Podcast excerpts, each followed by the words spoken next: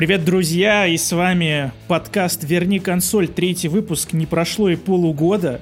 Причем, правда, не прошло, но почти, почти. Последний выпуск у нас месяцев пять назад выходил, но мы... В прошлом году, по-моему. Да, но мы не забросили это дело, все были в делах, всякое бывает. В общем, теперь мы возвращаемся и будем контент ебошить с утроенной силой. Новый сезон. Новый сезон, скажем так, да. То, то было два пилота. Зашли неплохо, надо продолжать. И с вами я, Денис Майоров, редактор Disgusting Man, и Дима Кинский. Вот я сейчас сделаю паузу. Дима, расскажи сейчас о себе, потому что у тебя в карьере там изменения произошли. Это интересно. Давай. Да, я, так сказать, коллекционирую должности. Итак, во-первых, я редактор новостей и мира фантастики. Во-вторых, я комьюнити-менеджер с недавнего времени а, GeForce Now Россия а также главный редактор э, стримингового сервиса Crunchyroll. Главный редактор? Ты мне об этом не так рассказывал точно? вообще. А я нет, я тебе рассказываю. Я тебе писал, что меня, мне предложили стать главным редактором Crunchyroll. И как ты все успеваешь? Хуево, но нормально. А, да, мой ну, секрет, как я успеваю делать все, я все делаю хуево. Ну нет, ну э, я просто дохуя работаю теперь. Ну нет, ну да. Ты обещал э, всратое приветствие, давай. А оно было с э, представлением нас обоих, так что в следующий раз а, не переживай, окей. оно будет. Окей, это, это будет клиффхенгер тогда для следующего выпуска. Тогда быстро, да. быстро переходим к нашим сегодняшним темам. У нас есть парочка животрепещущих вообще разговоров. А, мы, как обычно, смотрим на то, о чем люди гудят в Твиттере, в других соцсетях вообще, что волнует игроков и что волнует нас. Вот, наконец-то появились темы волнующие. И начнем мы с ремастера. Вот сколько об этом уже сказано, но мы скажем еще раз. Почему эта тема вообще всплыла? Потому что вышел ремастер трилогии Mass Effect Legendary Edition, все три части в одной коробке, в одном лаунчере, исправленные, дополненные, улучшенные, вообще все кайфово, но естественно... В России коробки нету. Да, коробка есть только в Украине, но можно, можно найти, если очень захочется.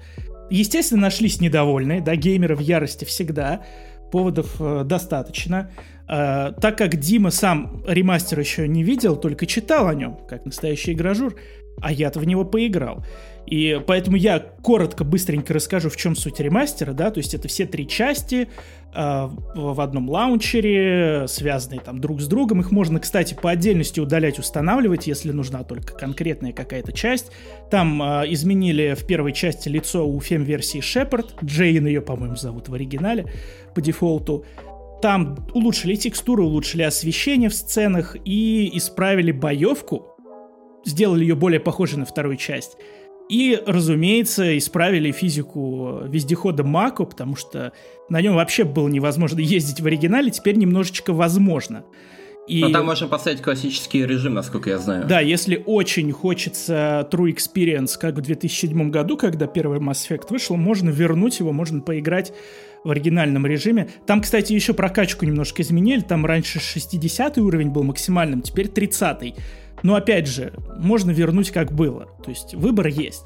Но геймеры окрестили этот ремастер ленивым. Потому что это не ремейк, это не тотальная переработка игры, это ну всего лишь парочка твиков, да, там улучшенные текстуры. Вот об этом мы с Димой и будем говорить сейчас. А нужны ли вообще вот эти ленивые ремастеры? У меня мнение на этот счет твердое уже давно сложившееся, поэтому давай, Дим, сначала ты как ты считаешь, нужны ли вот эти HD ремастеры в 2021 году вообще? Ну, слушай, по-моему, насчет э, Mass Effect, в случае с первой части, там э, не просто HD ремастер, там все-таки какие-то механики переделали, а, по-моему, деталей больше стало в пространстве конкретно. Теперь локации вроде как не такие пустые, как были изначально. Поэтому а, первую часть точно нельзя назвать HD ленивым ремастером, как я считаю. Подтверди или опровергни, если это так, и, или если это не так.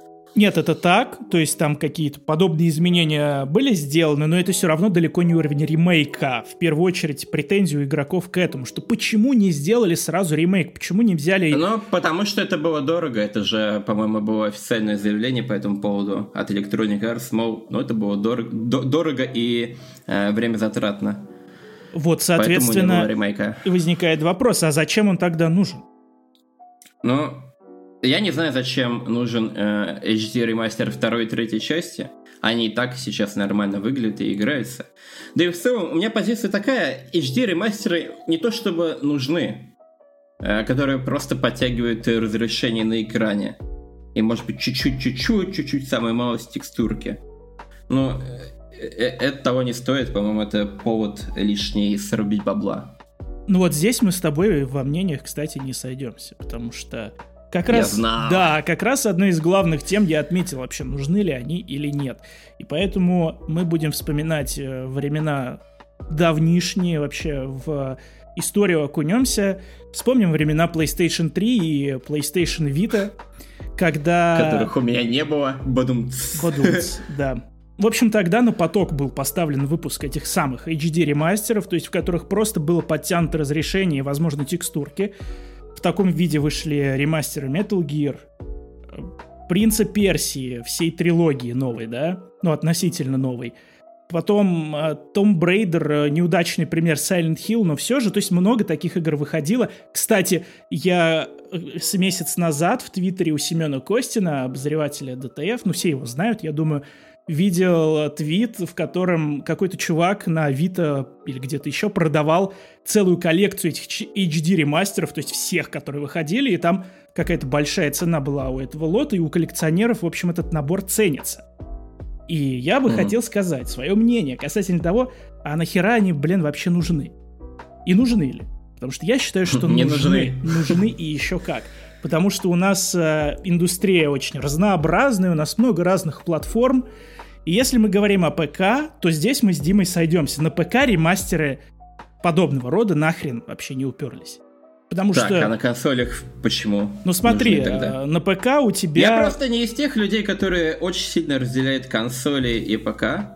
А вот я сейчас объясню, почему я так разделяю. Давай. Потому что на ПК у тебя преемственность поколений, ну там нет поколений вообще в принципе, да? Если ты сейчас захочешь на ПК установить оригинальную версию первого Дума, ну, у тебя это вызовет некоторые сложности, но в целом ты это можешь сделать без проблем. Угу. Запустить игру с PlayStation 1 на PlayStation 5, вот, например, сейчас невозможно. То есть э, здесь уже все на волю платформы держателя. Поэтому на ПК просто нет в этом необходимости.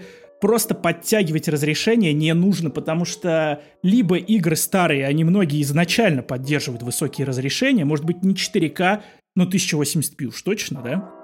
И модеры, опять же, то есть фанаты HD ремастеров Silent Hill на ПК, например, наделали уже там полно, не нужно издателю э, волноваться как-то и что-то выпускать. Но если мы берем PlayStation 3, во времена PlayStation 3 уже была ностальгия, да, по этим сериям Metal Gear и так далее, по старым выпускам. Как ты в них поиграешь? Ну никак. Либо ты идешь, покупаешь PlayStation 2 или PlayStation 1, да, либо ты если у тебя есть ПК, заморачиваешься с эмуляторами, либо что? Либо... Но ты же понимаешь, что в таком случае HD ремастеры появились из-за костыля, из-за того, что э, Sony не смогла реализовать обратную совместимость. Да, но это наша реальность. Там обратная совместимость была, там можно было покупать PS1 Classic, да, но без улучшений играть в оригинальном разрешении.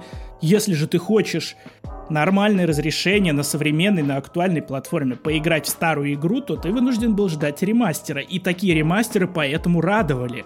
У тебя была возможность приобщиться, поиграть, вспомнить там свою молодость, да? У тебя просто не было другого выбора. Вот зачем они нужны. Но здесь мы плавно переходим к какой теме. Есть еще не только PlayStation, да, есть еще Xbox. Вот а нужны ли такие ремастеры на Xbox? Вот твое мнение. Потому что, мне кажется, мы здесь сейчас сойдемся. Нет, ну, мое мнение касательно всего будет нет, не нужны HD ремастеры в целом. Э, просто это, ну, тема, конечно, не очень простая, но прикол в чем? Просто Sony обосралась с обратной совместимостью. Поэтому появились HD ремастеры на плойке. Но на ПК и Xbox, по-моему, с этим, в принципе, все нормально. Вот, да. Собственно, на Xbox большой вопрос, да, нужен ли HD ремастер той же Mass Effect, учитывая, что Mass К тому Effect же HD ремастеры уже. за отдельную цену продают. Ну, не, ну как, бесплатно тебе, не конечно, бесплатно. никто ничего не ну, даст.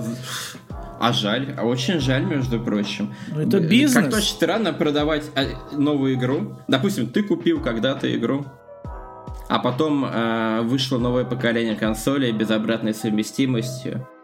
Но, в принципе, на, то, на той же самой э, платформе PlayStation Network. И почему ты должен, блин, покупать новую игру, которая обновила всего лишь там текстурки, чуть разрешение их подтянула? Ну, это как-то совсем уже. Хз. Это очень странно. Ну, это такая тема, это... да, что ну, можно было бы делать скидки для владельцев оригинала. С другой стороны, очень сложно сделать скидку для тех, кто купил физическую копию. Ну, сложно, просто сложно это как-то доказать, да, что она у тебя есть. Ты, может быть, ее купил ну, на, на Авито за 100 рублей. Ну, это, тут уже можно, да, говорить, какая справедливость, почему ты должен получать скидку, если ты и так купил игру дешевле. Но, что я хотел сказать про Xbox. Да, на Xbox с обратной совместимостью где-то с середины прошлого поколения все стало охуительно. Настолько охуительно, что у нас есть пример Red Dead Redemption 1, да, которая по обратной совместимости идет в 4К. В нативном 4К. Ты ее запускаешь, ну, это уже HD ремастер.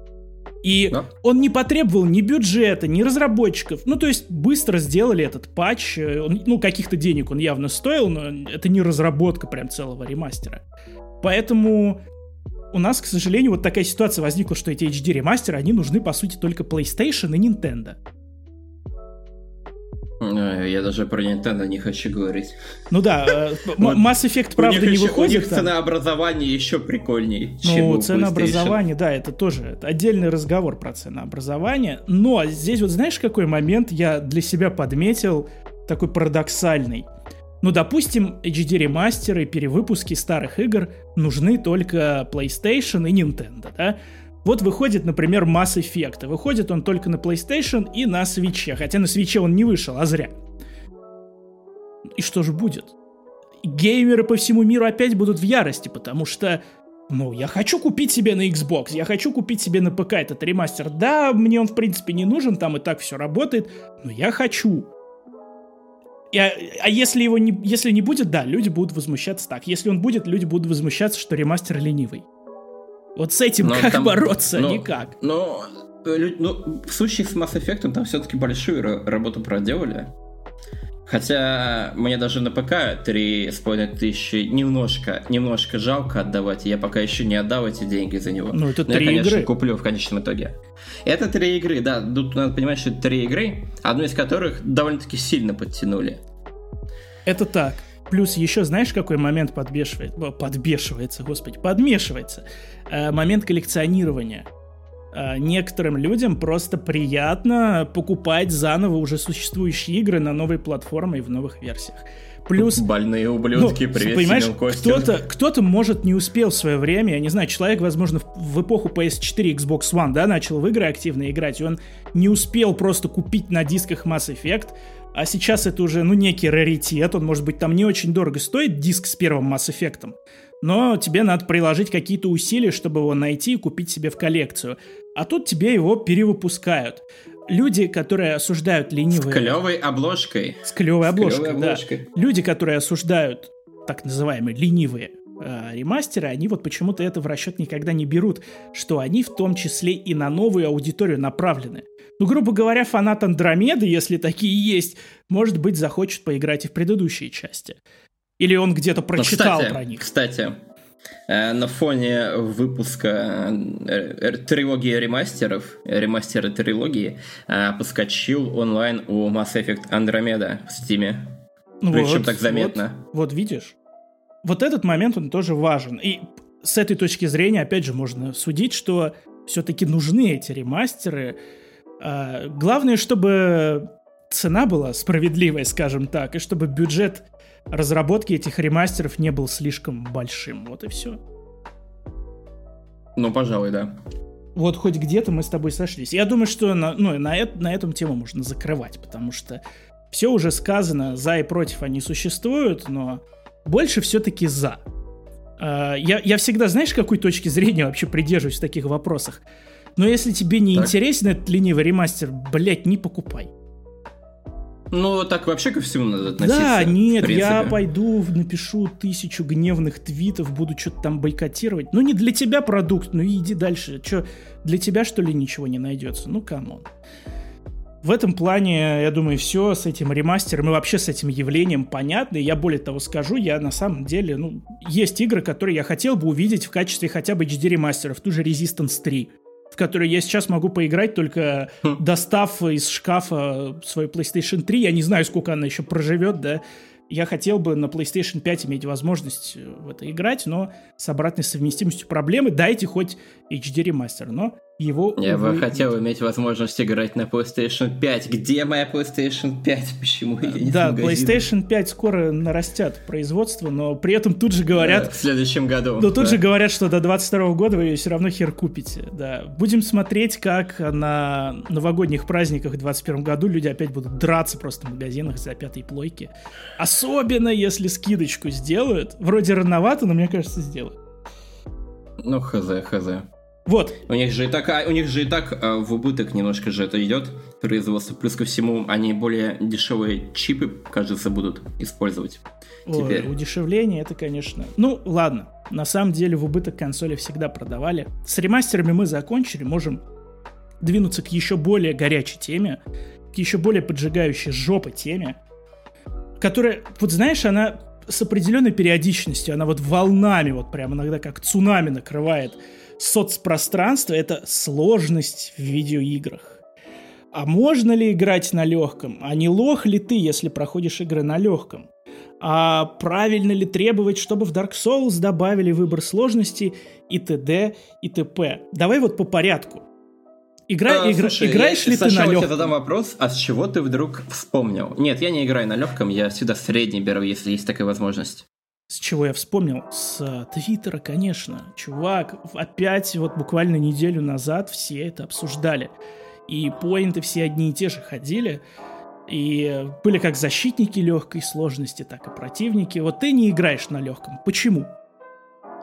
А, ну, блин, иногда, конечно, хочется, когда ты застреваешь на каком-то сложном моменте, и тебя уже немножко подбешивает то, что происходит на экране. Хочется переключиться на легком. Но прикол в чем? Чаще всего выбор сложности в играх добавляет э, не из-за того, что так задумали разработчики, а из-за того, что так их попросили сделать, чтобы игра лучше продавалась и собрала лучше отзывы. Чтобы каждый, чтобы аудитория, которая смогла пройти эту игру и оценить ее, была шире. Вот. Но я больше предпочитаю, когда нету выбора сложности, когда ты играешь так, как вот задумали разработчики. Плюс ко всему, во многих играх сложность отличается то тем, насколько много урона впитают в себя противники, условно говоря, превращаются в ебаных губок, которых ты пинаешь по полчаса. Как это было, кстати, в, в Нир оригинальной. Да, и в ремейке, ремастере, опять же, та же ну, самая тема. Ремейке, ремастере я опять не трогал его. В общем, про легкий уровень сложности. Я на легком играю. Я на легком играю. Я, не, я никогда не играю на легком, если я прохожу игру на рецензию, да, и когда я прохожу игру в первый раз. Но если я перепрохожу старые игры, которые мне нравятся, и мне хочется окунуться обратно, я часто включаю легкую сложность, я таким макаром, например, э, не так давно, с полгода назад, э, The Evil Within проходил, потому что у тебя есть воспоминания вот обо всем классном, что было в игре, да, но у тебя затираются воспоминания о том, как ты где-то застревал, дрочил какого-то босса с десятой попытки. И вот этого всего, вот. когда ты возвращаешься, хочется избежать. Это, кстати, причина, почему я не перепрохожу игры. Я потому что сразу вспоминаю все муторные моменты, которые будут в игре. И чаще всего они, они не, слож... не, не, не связаны с уровнем сложности. Они просто сами по себе муторно проходить их. Так задумали, видимо, геймдизайнеры, чтобы их было очень муторно и неприятно проходить. Возможно, Поэтому... так, да. Но легкий, легкий уровень сложности, он не только для того нужен, чтобы такие, как я, могли там вернуться или пройти, это же еще вопрос доступности. Что если а в игре есть клево? легкая сложность, больше игроков могут э, в нее поиграть и приобщиться. Вот надо делать как... Э, если уж делать уровни сложности, то как э, во второй из Last of Us. Там же буквально все можно настроить под себя как тебе хочется, как тебе приятнее будет играть. Вот, кстати, здесь соглашусь. Вот точечная настройка отдельных элементов — это классно. Причем, кстати, эта тема была еще, знаешь, где вот в Silent Hill, которые мы вспоминали. Ну, насколько mm. я помню, в Silent Hill можно отдельно было ставить уровень сложности загадок и уровень сложности боев. То есть с боями у меня нет проблем, головоломки я решаю херово, я не хочу на них тупить, поэтому я ставлю себе головоломки на легкий. Но я таким образом подсвечиваю те элементы игры, которые мне нравятся больше. Насчет головоломок. Э, проходил я в 2019 году Звездные войны, которая Jedi Fallen Order. Там была загадка со свечами. Может быть, ты помнишь, если проходил? Я проходил, но и... не помню.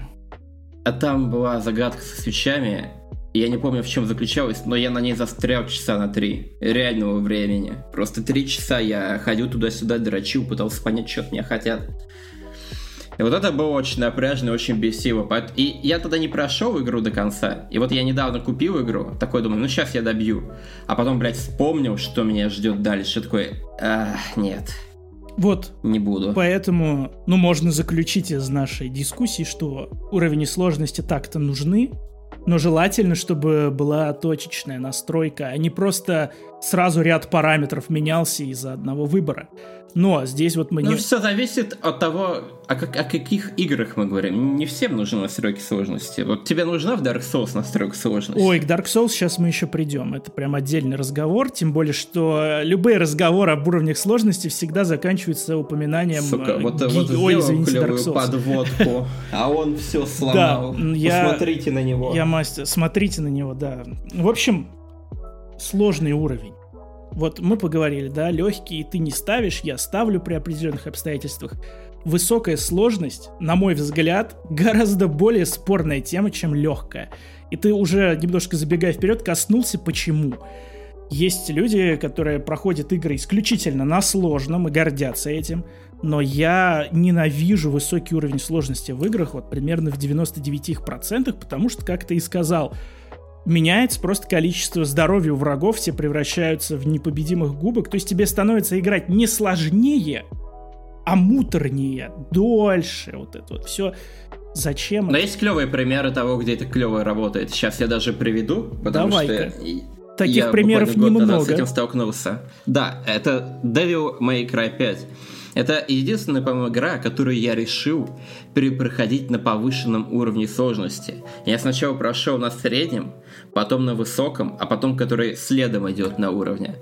И вот это очень интересно, потому что там не только больше противников, и они сильнее становятся, там прикол в чем? А, там богатая боевая система, где очень много различных приемов. На среднем уровне сложности тебе эти приемы, ну не то чтобы нужны, ты дрочишь один-два и нормально тебе. А вот когда ты играешь на повышенной сложности, вот ты просто крутишь, вертишь все, что можно, чтобы только победить эту ебаную тучу врагов, которая на тебя все ползет и ползет. И вот там это очень интересно сделано. У меня есть еще, у меня есть еще пример э, хорошего Давай. высокого уровня сложности. Это Horizon Zero Dawn. Это вот, кстати, одновременно и хороший, и плохой пример. Почему? Потому что мы ранее сказали, что средняя сложность это вроде как дефолт, а, эта игра сбалансирована именно так, как разработчики видят. Но в Horizon Zero Dawn на среднем уровне сложности ты большую часть навыков, оружия, там, способностей не применяешь, это тебе просто не нужно. А на высоком уровне сложности ты вдруг понимаешь, нахрена нужны ловушки, нахрена нужно там определенное оружие. То есть там, по сути, высокий уровень сложности дефолтный. И здесь э, вопрос... Блин, знаешь, что не хватает? Вот не хватает пометок от разработчиков, типа, выбираешь ты уровень сложности, и там как-нибудь особенно помещается, мол, вот это вот то, как мы задумали игру. И в некоторых играх это действительно э, похожие пометки есть. Это да, это, но, кстати, но тренд. их нету. Это хороший тренд э, в настройке сложности, что сейчас, да, почти...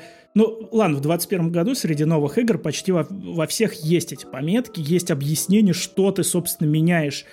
Э, это как, знаешь, вот этот classic, режим истории, да, хочу боев, да, там, да, хочу да. хардкора. Это правильно. Ну, вот Horizon Zero Dawn, да, хороший пример. Плюс, э, ну, наверное, Doom, последние части, в которых э, на высоких уровнях сложности действительно experience от игры меняется, но Здесь мы подходим как раз к этой сраной теме git gud, типа играй на хардкоре или лох. Как бы я ни относился к уровням сложности, я не могу побороть свою ненависть к людям, которые диктуют другим игрокам, как им надо играть, и пытаются на, на этом фоне их как-то унизить. Знаешь, в духе, если ты прошел Doom не на Nightmare, то ты вообще не играл в Doom. По-моему, ну, это, это бред, говно конечно. собачье. Просто... Нет, тут надо понимать, если есть уровни сложности, то э, кто как хочет, так и дрочит, как говорится. Абсолютно. Если нет уровня сложности, то играй как есть. Тут просто, опять же, мы подходим к разговору. Но если человек прошел игру на легком, он имеет право про нее рассуждать и писать. Я считаю, что да. Абсолютно. Да. Окей, если из его рассуждений у тебя со стороны возникнет вопрос, типа, блин, а не на легком ли он ее прошел? Блин, спроси, чувак, а не на легком ли ты ее прошел? Он скажет, да, на легком. Ты такой, а ну все, ок. И никаких больше там конструкций над этим возникать не должно. Окей, это разное восприятие, разный опыт. Мне вот, например, всегда интересно читать отзывы людей, которые по-разному прошли игру, не так, как я, на разной сложности. Это абсолютно норм. Но здесь мы вот как Но раз... Но есть у меня угу. ощущение, что все-таки э, на легком уровне сложности experience от игры не такой богатый получается. Вот знаешь... Как, это... как бы я не был толерантен. Это поинт, поинт интересный, потому что, с одной стороны, да, если ты бывалый геймер и прошел до хрена игр, и какую-то новую вдруг ты прошел на легком, твой опыт может быть э, чуть менее богатым, чем у того, кто играл на средней сложности. Но если ты начинающий игрок, то для тебя и легкий не такой уж легкий. Здесь вот это еще нужно э, понимать. Мы же все-таки постоянно разговариваем о том, что видеоигры это классно. Будет круто, если больше людей будут в них погружаться. Но дайте этим людям возможность играть на легком. У них, для них этот режим совсем по-другому будет выглядеть. Вот что я хочу сказать. Ну, это правда, да. И здесь вот, да, мы подошли как раз к Dark Souls. А, опять же, как, цитирую тебя, каким бы толерантным я не был, но в Dark Souls выбор сложности не нужен и никогда не был нужен. Ты как да, тут, мы, тут можно просто вспомнить то, что мы говорили в прошлой теме. А, мол, если кому-то очень сложно, то эта игра не для вас. Пока что, по крайней мере. А, хороших игр много, с легким уровнем сложности тоже игр до хрена.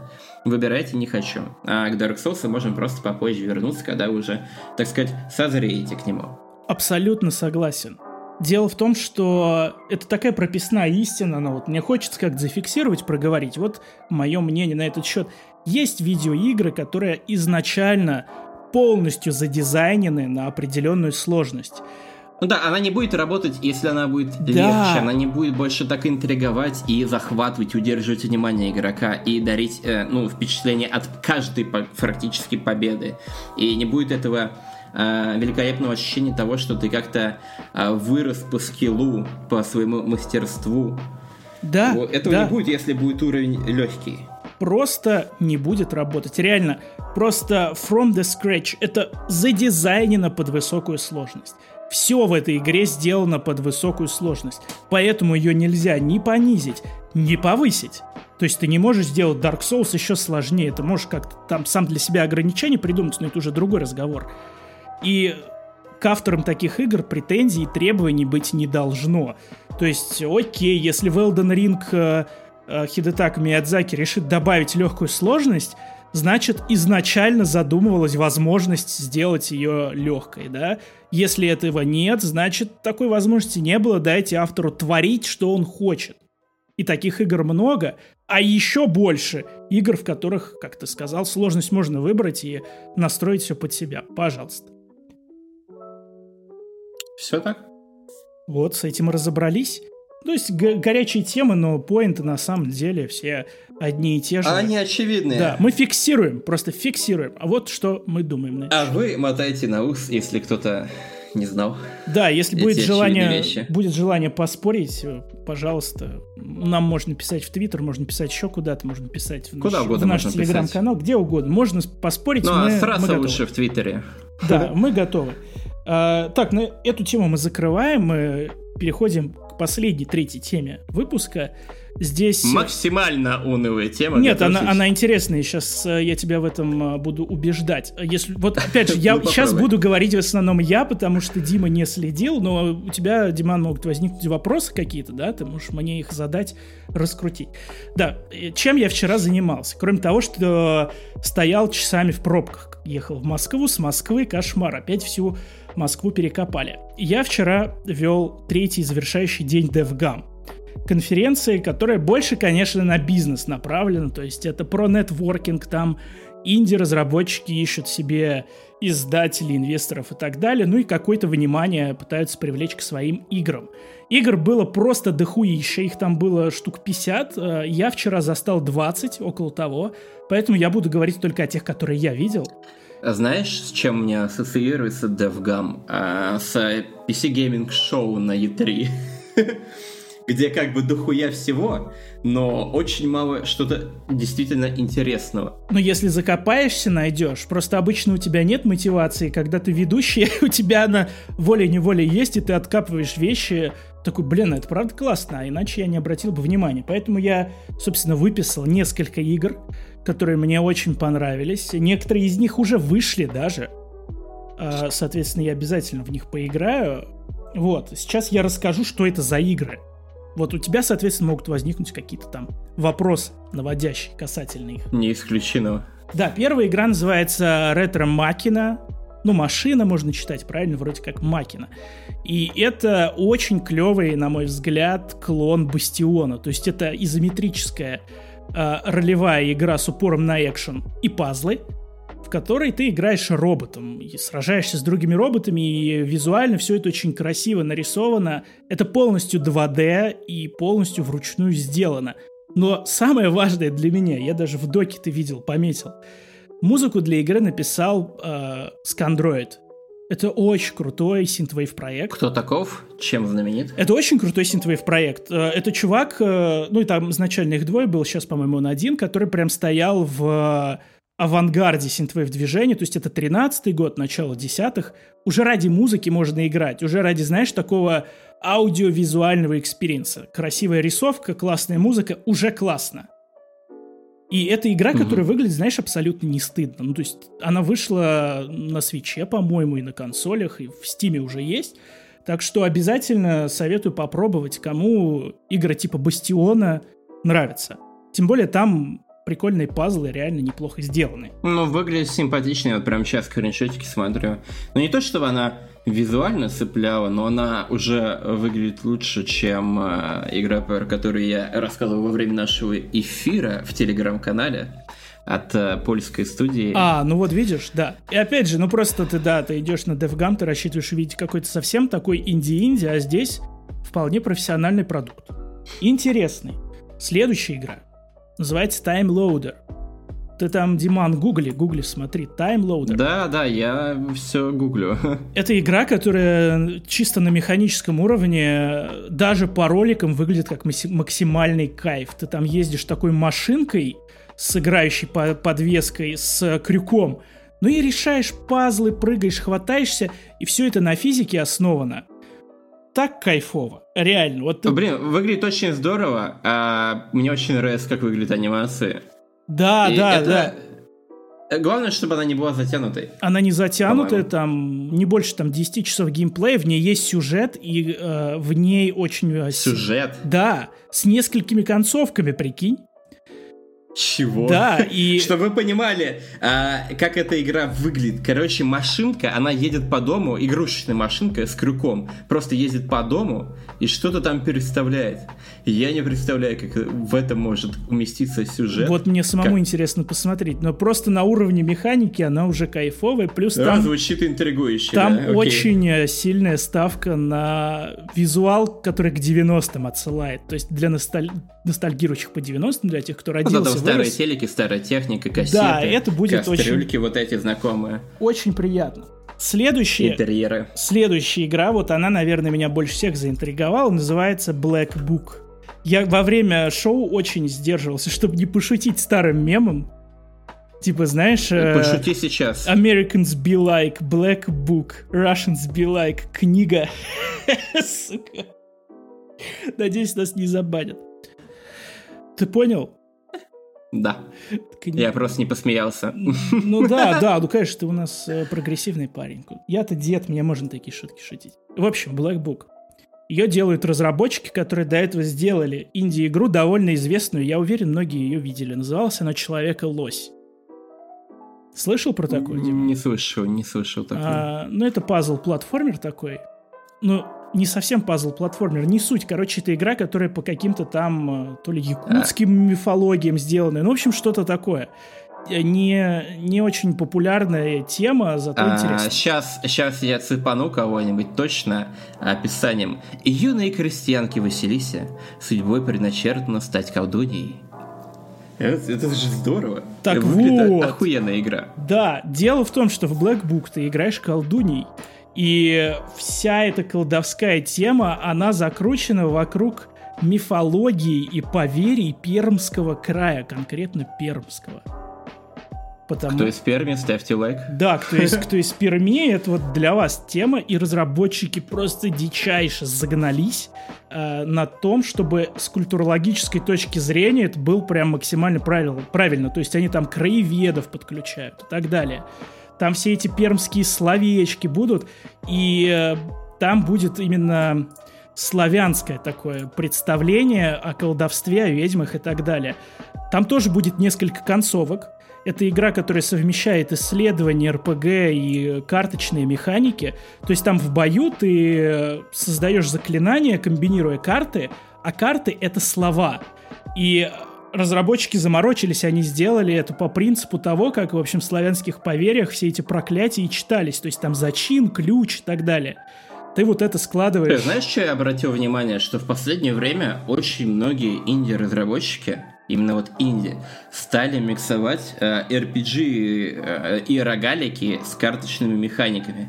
Реально, что, что не релиз инди, то карточная механика. Как ты думаешь, почему так вообще? Хорошо. Может быть, это просто потому, что легче э, реализовать? Да, это хорошо балансится, это хорошо ложится на разные сеттинги. Loop Hero это доказывает. Даже на стратегию это может... Ну, Лук Хера великолепная. Да. Но она сама по себе, у нее такая интересная концепция того, что ты вообще не управляешь персонажем, ты только занимаешься менеджментом инвентаря и окружения. Да. В общем, э, карточные механики, они реально очень гибкие, удобные, понятные, легко балансируются. Поэтому, я думаю, их так э, часто стали использовать. Возвращаясь к Black Book, что еще? Стилистика охренительная. Да, что еще в ней клево стилистика, да, там прям такая славянскость, славянскость, там церквушки, деревни, и вот это все. И там будет э, система кармы такая интересная. То есть э, по славянским поверьям, получается, ты если колдунья, если ты колдуешь, то ты получаешь свою силу от бесов. Но призывая бесов, ты, в общем, на себя проклятие навлекаешь. Бесы тебя будут мучить. И вот чтобы бесы тебя не мучили, их надо отправлять на так называемую работу. Чтобы они там посевы уничтожали, чтобы скот у кого-то помер. Или вообще, чтобы они кого-то убили. И у тебя постоянно вот этот выбор в игре будет. А, отправлять Блин, бесов на работу. Да, отправлять бесов на работу и сатанеть просто а, поминутно, либо ограничивать свои возможности, но как бы себе вред наносить, и концовка от этого будет зависеть. На словах, по-моему, звучит все охуенно. Да, и по трейлеру тоже. Обязательно гляньте. Я вот лично только что добавил в список желаемого. Вот, это... Блин, почему DevGam не наши спонсоры? Непорядок. Ну да, ну слушай, кто знал, да, что мы будем о них разговаривать? Я, я сам попал туда ведущим абсолютно неожиданно. Следующая игра, Potion Craft. Наверняка многие о ней слышали. Это симулятор алхимика на механике типа Kingdom Come. Разработчики не отрицают, что Kingdom Come вдохновлялись. Собственно, ты там держишь лавку, и вся твоя задача это выращивать растения и делать из них зелья. Там очень большая сложная карта зелий, и там одно и то же зелье можно огромным количеством путей сварить. И помимо варки и нахождения этих рецептов, тебе надо еще физически с этим взаимодействовать. Ну, типа, толочь в ступке травку, там, перемешивать в котле вот это все уже на этом этапе она классная. Нарисована... Я тут, я тут подпездываю тебе, конечно, в этой теме все время, но вопрос. Она выглядит как игра для смартфона. Это, в это было бы интересно играть. э, на смартфоне, пока ты едешь в метро, например, по-моему. Да, мы об этом, кстати, вчера говорили, что на мобилках им надо выпуститься вообще по-любому. Просто я не вижу э, ситуации, когда человек зашел бы в Steam, ему вдруг подвернулась эта штука, э, в рекомендуемых, да, он открыл, посмотрел трейлер и сказал, блять, да, я вот сейчас возьму, куплю ее и поиграю. Часов 10 на игре. Ну, я ну, не у меня такая, у меня такое возникло, между прочим, благодаря вот этому классному гравюрному стилю рисовки. И, кстати, благодаря тому, что у нее есть бесплатная демка. Ты можешь ткнуть, посмотреть, понять, насколько она затягивающая и охуеть с этого. Ну вот надо на смартфонах. На смартфоне с удовольствием поиграю. И там тоже есть система кармы. И, да, она, и она тоже очень прикольно сделана. Там знаешь, в чем, в чем суть? Ты держишь эту лавку, и к тебе приходят клиенты. Они у тебя просят зелья для разных вещей. И у тебя всегда есть вот эта тонкая грань репутации. Кем ты хочешь быть? К тебе приходит чувак и просит отраву, он явно кого-то убить собрался. Он заплатит дохуя денег, гораздо больше, чем тот, кто, не знаю, коленку себе лечит больную. Но чем больше ты будешь помогать таким мутным личностям, тем больше их будет приходить, и в итоге ты вообще можешь превратить свою лавку, знаешь, такой притон всяких убийц и отравителей в черный рынок превратить это все. По-моему, по-моему, интересно. Ну, надо смотреть. Надо смотреть на финальный релиз, насколько это будет работать. На словах клево. Так, и последнее, ладно, я одну пропущу, там есть очень классный beat 'em up, но с beat 'em up ами все понятно. А последняя это игра Until We Die в офигенном пиксель-арте, который очень напоминает Metal Slug. И игра совмещает в себе строительство базы Tower Defense и side-scroller в духе контры. Вот как ты себе это представляешь? Mm, ну, я вот смотрю трейлер вот прямо сейчас. Выглядит стилистически не очень э, невзрачно, я бы сказал, она выглядит. Ничего себе невзрачно, она супер красиво нарисована. Там но офи... она крас... она, ну, типа, я, я вижу технику, но я не вижу чего-то того, чтобы прям зацепило за глаз. Она, ну, то есть такого можно найти в стиме много, я, я считаю. Может быть, по механикам и геймплею это совершенно ну, ты мне потом, невероятное. Ты мне потом расскажешь, много ли ты такого нашел. Кинский пиздит. Такого в стиме немного.